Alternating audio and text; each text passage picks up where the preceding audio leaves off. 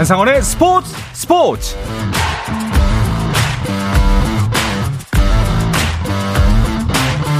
스포츠가 있는 저녁 어떠신가요? 아나운서 한상원입니다. 오늘 하루 이슈들을 살펴보는 스포츠 타임라인으로 출발합니다.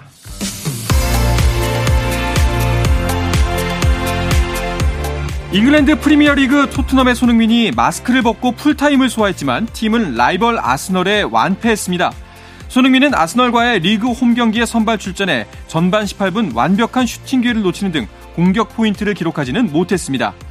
토트넘은 전반 14분 골키퍼 요리스의 어처구니 없는 실수로 선제골을 허용했고 외데고르에게 추가골까지 실점하며 0대 2로 패했습니다. 이로써 토트넘은 4위 맨유와 승점 차 5점 차까지 벌어지게 된 반면 아스널은 2위 맨체스터 시티와의 승점을 8점 차로 벌리며 선두를 굳혔습니다. 한국 테니스의 간판 권순우가 시즌 첫 메이저 대회인 호주 오픈에서 1회전의 벽을 넘지 못했습니다. 권순우는 미국의 세계 랭킹 116위 크리스토퍼 유뱅크스를 만나 풀세트 접전을 치렀지만 아쉽게 2대 3으로 패해 2회전 진출에 실패했습니다. PGA 투어 소니 오픈에서 김시우가 역전 우승을 차지했습니다.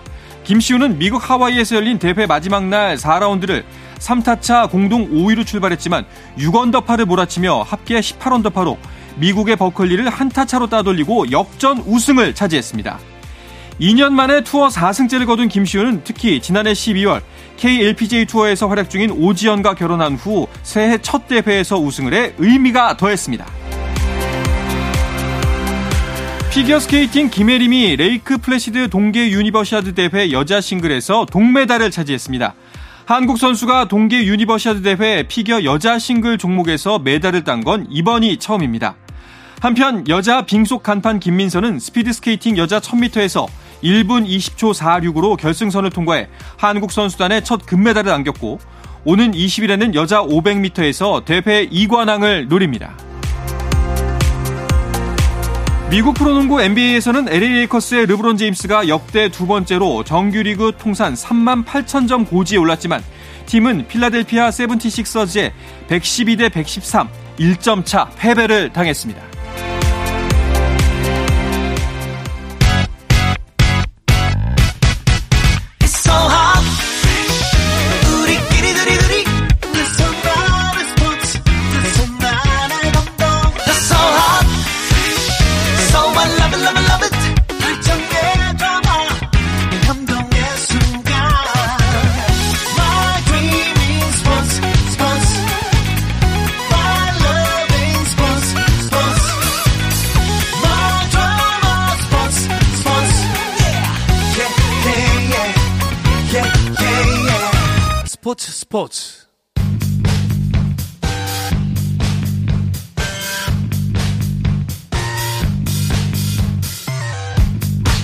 귀에 쏙쏙 박히는 야구 이야기 스트라이크 존 시작하겠습니다. KBS 스포츠 취재부의 김도환 기자, 스포츠월드의 이혜진 기자와 함께합니다. 두 분 어서 오십시오. 안녕하세요. 반갑습니다.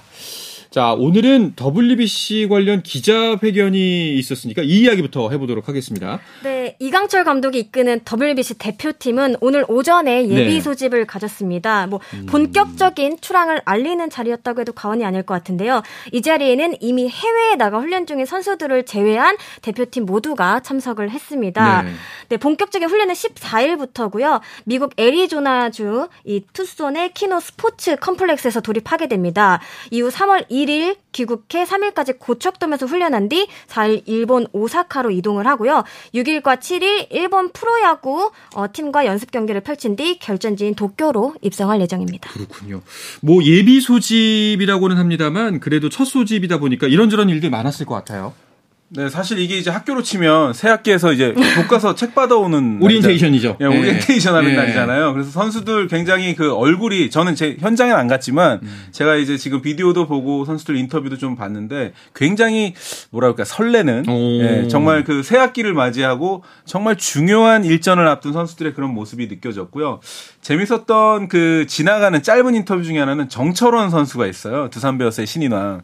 정철원 선수가 안 떨립니다라고 인터뷰를 음. 했을 정도로 선수들이 역으로 보면 좀 긴장한 모습도 조금 있었는데 네. 정철원 선수 안 떨린다고 했으니까 좀 한번 기대를 해보고요. 그리고 오늘 뭐 주장도 나왔지만 주장 김현수 선수가 이제 다시 어, 캡틴이 됐기 때문에 김현수 선수를 중심으로 우리 선수들 똘똘 뭉쳐서 좋은 성적이 났으면 좋겠습니다. 뭐 많은 선수들 함께했죠.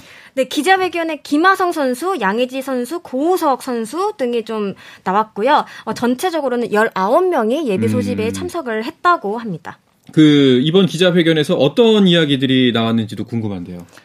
우선 저는 이강철 감독 기자회견 내용 중에 조금 네. 특이했던 게 호주가 어, 번트를 대는 것 같기도 하고 또 번트 스타일이 아니더라 이런 인터뷰도 좀 했었고 일본 대표팀 한일전은 일본이 워낙 강하지만 멋지고 재밌는 승부를 한번 해보겠다 이렇게 음. 이야기를 하면서 14년 만에 성사된 WBC 한일전에 대한 그런 기대감이 잔뜩 묻어났는데요. 특히 한국 야구의 위기를 WBC에서 우리 선수들이 좀 돌파를 하는 그런 돌파구를 좀 찾았으면 좋겠다. 이러한 인터뷰도 이강철 감독의 코멘트 가운데 인상 깊었습니다. 이번 대회는 이 스포츠기 시점이 좀 앞당겨졌거든요. 네. 이 부분에 대한 얘기도 있더라고요. 변수가 좀 아무래도 많을 것 같기 때문에 이 부분에 대한 대비 철저히 해야 될 것 같다라고 하면서 뭐 상황이나 타순에 따라서 작전이 많이 바뀔 수도 있다라고 저- 전했습니다. 그렇군요. 자, 선수들 면면을 보면은 아무래도 메이저리거로서 뭐 참가하는 김하성 선수가 좀 마음가짐이 남다를 것 같다는 생각도 들어요. 네, 김하성 선수 제가 이제 그 KBO에도 그렇고 소속이 지금 일단 한국 프로야구가 없으니까 네. 인터뷰를 제가 크리스마스 때부터 계속 그 요청을 했었어요. 근데 이제 오늘 나오려고 사실은 이제 인터뷰를 다 언론사 인터뷰를 안 했던 거로 아는데 중간중간에 그 SK 나이츠의 최준용 선수 경기를 보러 잠실 학생체육관에 몇 번 갔었어요. 네. 제가 이제 사실 다른 그 농구 취재는 아니지만 농구를 보러 갔다 이렇게 멀리서 보긴 했는데 그때는 이제 정식 인터뷰 하기가 좀 그렇잖아요. 음. 그래서 어, 오늘 인터뷰가 굉장히 저는 기대가 됐는데 약간 좀 대인배 인터뷰? 그러니까 뭐라고 할까? 본인의 뭐 각오도 대단했지만 어, 토미 에드먼 선수를 굉장히 극찬하는 그런 음. 인터뷰가 저는 인상 깊었어요. 그러니까 김하성 선수 같은 경우에는 어, 토미 에드먼이 스위치 타자라서 타격에서도 맹활약할 것이다. 그런 얘기도 좀 했었고 공수주가 다 되는 선수가 토미 에드먼이다. 그래서 어, 에드먼 선수 칭찬을 했고 그 다음에 이제 한일전 가고는 꼴찌가 1등을 이기는 게 야구 아니겠느냐 하면서 한일전 어떻게 될지 모른다라고 김하성 선수가 또 당당히 이야기를 했습니다. 듬직합니다. 자, 그리고 양의지 선수도 각오가 새로울 텐데 대표팀에서 계속 부진했잖아요. 네, 양의지 선수 하면 리그 대표하는 예. 포수 아니겠습니까? 하지만 그간 국가대회에서는 조금 아쉬움이 있었던 음. 것이 사실입니다.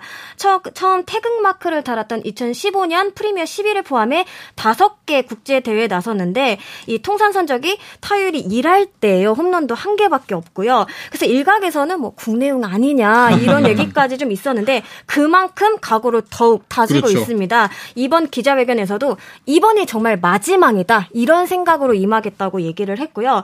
또 실제로 WBC를 위해서 예년보다 좀 빨리 몸을 만드는 것은 음. 물론이고 기술 훈련에도 일찍 들어갔다고 합니다. 확실히 이제 투수전이 펼쳐질 가능성이 큰데 투수 포수의 리드가 굉장히 중요하잖아요. 양의지 선수의 어깨가 굉장히 무거울 것 같아요. 네, 역시 안방마님의 역할이라는 건 이제 국제 대회에서 뭐 정말 가장 중요한 부분 중에 하나인데요. 네. 그러니까 양희 선수가 이제 어느덧 또 거의 고참급에 돼 있기 그렇죠. 때문에 그리고 양희 선수가 제가 아까 말씀드렸던 두산 베어스 정철원 선수, 음. 곽빈 선수와도 소속팀 대표팀 모두 호흡을 맞춰야 되고 음. 또 한일전 같은 경우에는 뭐 구창모가 나올지 또는 김광현, 양현종이 나올지 모르지만 그 왼손 투수들과의 호흡도 굉장히 중요할 것 같고요. 어, 조금 전에도 이제 언급을 해주셨지만 도쿄에서 444라고 해서 4번 타자로 나간 양희지 선수가 한일전에 4타수 무안타에 4삼진을 당한 경우가 음. 있습니다. 이거 양희지 선수 인생에 거의 뭐라고 이렇게 표현하면 좀 셀지 모르지만 수모를 겪은 자존심에 음. 굉장히 상처를 입은 날이었는데 그렇기 때문에 지난주에 이제 그 양희지 선수가 입단식을 했는데 이승엽 감독 앞에서 어 양희지 선수가 국제대회 그 각오에 출사표에 칼을 갈고 있다라고 어. 요렇게 이제 언급을 한번 했어요. 적장에 목을 베고 예, 일단 WBC부터 예, 하고 오겠습니다. 아나운서가 이거 너무 센 예. 발언 같은데 저 그 어쨌든 양의지 선수가 칼을 갈고 있다고 하니까 어그 칼이 얼마나 날카로울지 한번 그 예측을 한번 해보시죠. 알겠습니다. 기대가 됩니다. 자, 그런가 하면은 고우석 선수 같은 경우에는 신혼여행 가서도 훈련을 했다고 해서 화제가 됐습니다. 이게 신혼여행 가서도 쉬지 못하는 음. 그런 신랑이 아닌가 싶은데 지난해 11월 미리 신혼여행을 다녀왔어요. 근데 식을 올리고 기분만 내려고 이제 짧게 국내 여행을 다녀왔다고 하는데 아, 결혼식 당일에도 오전부터 훈련을 했다고 이거 와이프분이 굉장히 고충이 클 수도 있을 것 같은데 그만큼 각오가 대단하다. 우리는 이렇게 엿볼 수 있을 것 같고요. 조만간 또 잠실구장으로 나가서 훈련을 이어갈 계획이라고 해요. 네. 얼마나 또 열심히 준비할지 요 부분도 좀 기대를 해주셨으면 좋을 것 같습니다. 그 고우석 지- 선수가 이렇게 할 수밖에 없는 이유 중에 하나가 네. 그 이제 본인에게도 이번 WBC 무대가 그 쇼케이스가 될 수 있다라고 생각하기 때문이겠죠. 네, 고우석 선수가 이제 그 2년 뒤에 네. 메이저리그에 도전하겠다는 의사를 지난 연말 공개를 했고요. 그러니까 암암리에 고우석 선수는 언젠간 나도 미국에서 뛸 거야 이렇게 음. 이야기를 하면서 어 쇼케이스가 되는 그런 무대가 이제 WBC가 되고요. 조금 전에 이제 언급된 부분을 제가 약간 부연 설명하면 네. 고우석 선수가 장인어른이 이종범 선수예요. 그쵸. 예, 그리고 어, 뭐 아까 이제 부인 얘기를 해주셨으니까 부인이 이종범 옛날 선, 옛 대스타의 딸이자 그렇죠. 이정후 선수의 여동생이잖아요. 그쵸. 그러니까 여러 가지가 지금 엮여 있기 때문에 어 야구 가족 또 야구 음. 이 야구 대스타의 사위가 된 그런 상황에서 신혼여행에서 음. 어 훈련을 했다 이렇게 이해를 해주시면 어떨까 이런 생각이 좀 들고요. 그러니까 뭐 약간 결혼이 아니라 이적 같은 예, 그쪽으로 간 예. 어, 모르겠습니다. 집에서는 뭐 쫓겨날지 뭐 어떻게 될지 음. 모르겠지만 어쨌든 WBC를 향한 그런 의지로 또는 어, 미국 무대 진출을 위한 어, 2년을 미국 무대 진출 선언을 하고 나서 미국을 노크하기 2년 전에 쇼케이스를 향한 그런 강력한 의지 근성으로 음. 좀 받아들이면 어떨까 이런 생각이 좀 듭니다. 알겠습니다. 자, 고우석 선수가 이제 뭐 지난해를 되짚어 보면은 KBO 리그를 대표하는 마무리 투수로 자리매김했는데 그러면 이번 WBC에서도 그 쓰임이 마무리 역할로 굳어질까요? 일단 이강철 감독은 어떤 식으로 이제 불펜을 운영할지는 좀 열어놓겠다고 얘기를 했습니다. 뭐 고정 마무리로 갈지 아니면 그 상황에 따라서 좀 단체 이렇게 좀 여러 명을 기용을 할지 알 수 없는데 그 가장 중요한 거는 고우석 선수가 가장 좀 중요한 승부처에 나설 것으로 보인다는 점인데 사실 고우석 선수는 이 도쿄올림픽 때는 조금 아쉬운 모습을 보이기도 음. 했어요. 이번 대회에서 그것을 만회할 수 있을지 이것도 지켜보면 좋을 것 같습니다. 알겠습니다. 자, 우리의 가장 큰 라이벌 일본 대표팀의 윤곽도 거의 다 드러났습니다. 이 부분에 대한 이야기도 나왔나요?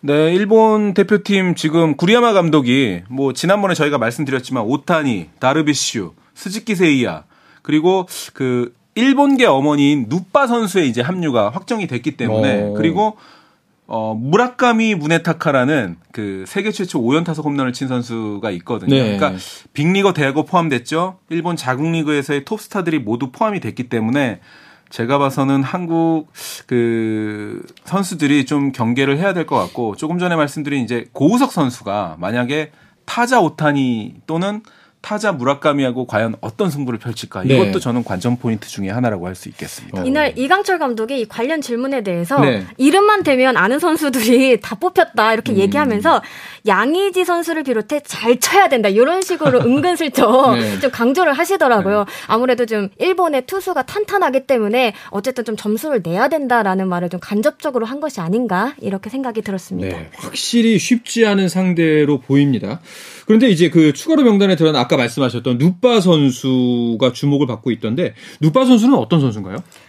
누빠 선수는 일본인 어머니와 또 네덜란드인 미국인 아버지 사이에서 태어났고요. 이 행정 절차를 마무리하고 WBC에 만약 출전을 하게 된다면 어, 일본 야구 역사상 처음으로 일본 국기를 달고 국제 대회에 참석하는 이 외국인으로 기록이 된다고 오. 합니다. 뭐 한국 대표팀으로 생각을 하면 이 토미 에드먼 선수 그렇죠. 같은 경우라고 볼 수 있겠습니다. 더욱이 두 선수가 같은 소속이잖아요. 세인트루이스에서 같이 네. 서로 서로 네, 경쟁 구도를 벌일 것으로 보입니다. 알겠습니다. 자, 밝혀진 또 일본 대표팀의 윤곽 어떤 선수가 눈길을 또 모으고 있나요? 네, 2002년생이죠. 이제 최연소 선수, 다카하시 히로토 선수인데요. 주니치 소속인데 2002년생이면은 이제 만으로 사실 21살인데 어. 160km 가까운 공을 던져요. 그러니까 와. 최고 시속이 158, 159니까 아마 우리나라 그 타자들이 어 다카시 선수 2002년생 다카시 선수와의 대결 굉장히 어 흥미로울 것 같고요. 그리고 보스턴 소속인 요시다 마사타카 선수도 있고 야마다 테스토 선수 있죠. 또 야마카와 호타카 이런 선수들이 있는데 일본 선수들 같은 경우는 지금 세대 교체도 잘 됐지만 네. 게다가 그 그 동안에는 우리나라하고 이제 국제 대회에 붙으면 50대 50으로 봤지만 지금은 이제 오타니 선수가 물론 있어서 그런지 몰라도 6대 4 정도로 일본이 조금 앞선다는 음. 평가가 많습니다. 그래서 우리나라가 어 김하성 선수의 말대로 꼴찌가 1등도 이길 수 있기 때문에 좀 부담 없이 좀 싸웠으면 하는 그런 바람이 있습니다. 알겠습니다. 자, 이 밖에도 WBC를 준비하고 있는 우리나라 선수들의 다양한 소식들 야구 팬들이 큰 관심 모으고 있는데요. 이야기는 잠시 쉬었다가 와서 계속해서 나누겠습니다.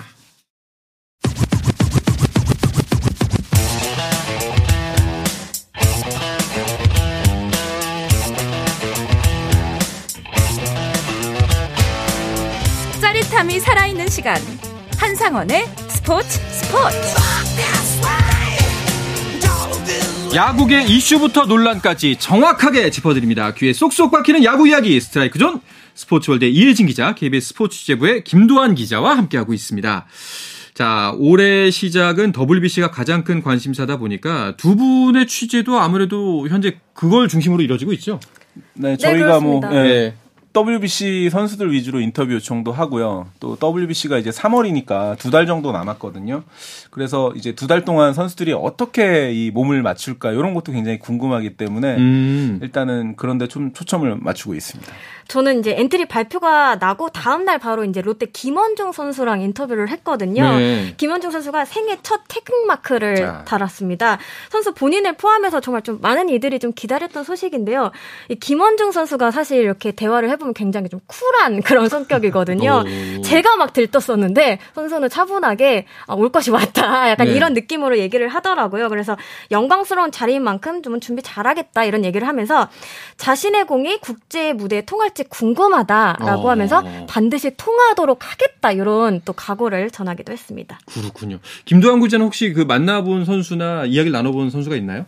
어, 저는 제가 직접 만나본 선수는 김라경 선수. 어, 예. 네, 얼마 전에 저희 네. 나오셨어요. 네, 출연했잖아요. 예. 김라경 선수가 지금 일본 진출을 위해서 그리고 이제 한국 여자 투수 최초로 토미존 수술을 한 뒤로 지금 재활을 하고 있는데 김라경 선수가 WBC 한국 팀도 응원한 뭐그 인터뷰 그리고 김라경 선수가 일본 무대 진출을 위해서 얼마나 그 도전적이고 열정적인 모습을 보였는지 그 부분을 어, 인터뷰했는데 너무 강한 인상을 받았어요. 어. 그래서 지금 어, 꼭 출전하는 선수뿐만 아니라 야구 관계자들 그리고 김나경 선수처럼 또 일본 진출을 하는 여자 선수들까지도 WBC 한일전에서 우리나라가 좀 선전을 했으면 그런 기운, 그런 바람을 가지고 있습니다. 김나경 선수는 저희 이제 특집에 나와서 인터뷰도 했었는데 정말 그 기운이 어마어마했거든요. 와, 이 사람은 못하는 게 없겠구나 싶었는데 김나경 선수도 분명 진심을 담아서 응원하는데 그 기운이 그대로 오롯이 전해졌으면 좋겠습니다. 자, 그리고 또 한 가지 저는 좀 눈에 띄었던 게 강백호 선수가 7kg을 감량하고 나타났다면서요? 네, 예. 강백호 선수가 이제 제가 직접 만난 건 아니고 저희 네. 이제 동료 기자가 만나고 왔는데 강백호 선수가 도쿄 올림픽에서 어떤 일이 있었냐면 뭐 아시겠잖아요. 알죠. 그 네, 많이 좀, 예. 일명 풍선껌 사건이 좀 네네네네. 있었어요. 그게 이제 어 우리가 이제 동메달 결정전에서 지고 있는 상황인데 카메라가 인서트를 잡잖아요. 예. 그런데 이제 지고 있는 상황에서 저는 뭐 개인적으로는 풍선 불 수 있다고 생각하는데 어쨌든 풍선껌 부는 장면이 나오면서 그게 이제 야구 팬들한테 좀 회자가 됐던 마치 그 정황상 강 넘어 불 구경하듯이 어, 어, 야구 재밌네 이런 식으로 네. 보고 있게 느껴졌겠죠. 그렇게 네. 되면서 좀 마음 고생을 해서 그동안 이제 언론 인터뷰도 조금 많이 안 하고 음. 그리고 작년에 이할 때 타율로 조금 부진했거든요. 그러면서 이제 절치부심하고 있었는데 7kg을 빼고 나타났다는 것 자체가 저는 모든 걸 보여주는 거 아닌가 음. 그런 생각이 들고 지금 1월인데도 얼굴이 굉장히 검게 그을렸더라고요. 오. 그러니까 야외에서 아마 런닝도 굉장히 많이 하고 최근 지난주도 같은 경우도 날씨가 굉장히 따뜻했잖아요. 네. 그러니까 지금 햇빛을 받으면서 타격 기술 훈련도 하고 또 뭐 실내에 가서 여러 가지 또 기초 훈련부터 세부적인 그 목표까지 다 이렇게 달성하기 위해서 노력하는 모습이 WBC에서 혹시 좀 일을 내지 않을까 어. 그런 생각도 좀 해봅니다. 확실히 김도환 기자가 말씀하셨던 절치부심이라는 네 글자가 확 박히는 것 같습니다. 자, 그리고 우리 대표팀으로 뛰게 될 토미 에드먼이 한국어 공부도 열심히 하고 있다고요? 네, 에드먼 선수 한국계 미국인으로서는 또 최초로 한국 야구팀 대표팀에 들어가게 됐는데 그만큼 좀 철저히 준비에 들어갔다고 합니다. 이 미국 현지 언론과의 인터뷰를 봤는데요. 예년보다 일찍 타격 훈련을 시작한 것은 물론 말씀하신 한국어 공부도 좀 음. 열심히 하고 있다고 합니다. 이 한국어 자음과 모음에 익숙해지기 위해 노력 중이라고 되게 세부적으로 얘기를 하더라고요. 이전에도 최지만 선수가 한국어로 이 에드먼 선수와 간단하게 이야기를 주고받은 적 있다 이렇게 음. 얘기를 했거든요. 조금 더 원활한 소통을 위해 노력하고 있는 것이 아닌가라는 생각이 들었습니다. 아, 노력하는 모습 아름답습니다. 근데 외국인 선수 제가 이제 만나서 물어보면 네. 우리나라 말이요 배우기 되게 어렵다 그러더라고요. 그럴 것 같아요. 예, 그래서 네. 가끔만 이제 욕부터 배우는 선수도 있고 음. 그렇긴 한데 어쨌든 이런 노력 자체가 그리고 선수들한테 이런 모습이 알려지면요. 이 녹아들고 융화하는데. 굉장히 좋거든요. 예. 게다가 어이 에드먼 선수가 아내가 일본계라고 해요. 그래서 오. 아내가 혹시 일본을 응원하고 에드먼 선수가 우리나라 대표팀으로 이 뛰게 되면 이 묘한 부부간의 또 라이벌 구도가 생길 수도 있기 때문에 그렇네요. 에드먼 선수가 이 출전 자체 그리고 한국어 배우는 모습 일본계 아내와의 라이벌 구도 요런 게 지금 언론에 계속 나오고 있습니다. 그렇습니다. 너무 너무 심각하게 생각 안 했으면 좋겠습니다. 예, 뭐 시엄마와 며느리의 갈등은 언제나 있는 거니까요. 남편이 이제 엄마야 나야 이제 이것만 잘 선택하면 되니까 예, 큰 걱정은 네, 안 실제로 WBC 1라운드 비조 경기에 네. 아내와 어머니 또 외할머니 여동생이 모두 일본으로 총 출동을 한다고 해요. 여기서 어떤 노선을 타야 할지는 네. 네, 각자 판단이 될 것 같습니다. 네, 뭐 잘 이겨내리라 믿습니다. 한국어 어려운 한국어도 열심히 배우는 선수니까요. 자, 대표팀 이야기를 쭉 듣다 보니까 어, 여러 가지 변화 속에서 이번 WBC에 나서게 되는데 그런데 어, 정말 철한 마무리 오승환도 그리고 이제 리더 이대호도 없습니다. 그래서 좀 중심이 어디로 갈 것인가에 대한 걱정스러운 목소리도 나오는 것이 사실이에요. 위기다라는 말 정말 많이 나오고 음. 있는데 이 확실한 에이스가 누구냐, 확실한 해결사가 누구냐라고 했을 때 딱 떠오르지 않는다는 것이 좀 이유입니다. 음. 이강철 감독 역시 이 부분을 좀 고심하고 있는데 어, 베테랑들을 좀 어느 정도 발탁을 했던 것이 이러한 이유 때문이라고 설명을 하기도 했습니다.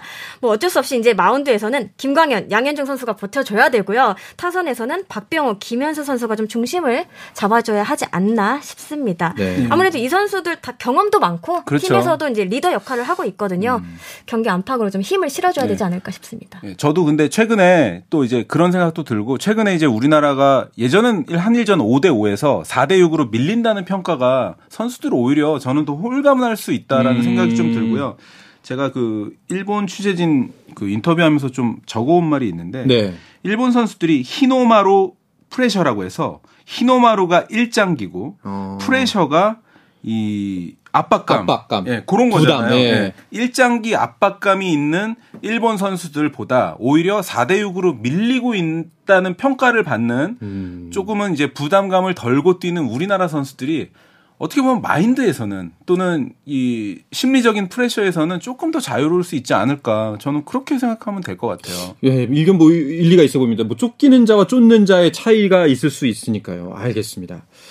자, 그렇다면은 또 이제 우리에게 큰 힘이 될 수 있는 뭐 지난 시즌에는 살짝 부진하긴 했습니다만 최지만 선수는 어떻게 될까요? WBC 참가가 가능할까요? 일단은 공항의 출국 인터뷰 때는 정말 뛰고 싶다. 네. 내가 무슨 일이 있어도 지금 WC 간다라고 인터뷰를 했고 지금 현재 이제 미국에서 어떻게 이제 몸 상태가 되는지 는 모르겠는데 제가 봐서는 최지만 선수가 합류를 해야 될 것 같아요. 합류하면 음. 어 에드먼 선수도 있죠. 그리고 조금 전에 말씀드린 강백호, 박병호 선수 이렇게 해가지고 김하성 선수하고 최지만 선수가 있는 것과 최지만이 없고 나머지 선수를 꾸리는 거는 천지 차이거든요. 어. 그래서 어 제가 봐서는 지금 몸 상태가 어떻게 될지는 모르지만 될 수 있으면 합류를 해줬으면 하는 바람이 있습니다. 그렇군요. 아마 본인도 간절하게 합류하고 싶다는 생각이 있을 거라고 믿습니다. 자, 최지만 선수의 소속팀 피츠버그에 또 한 명의 한국인 선수가 가겠다는 소식도 있네요. 네, 심준석 선수가 피츠버그 유니폼을 입게 됐습니다.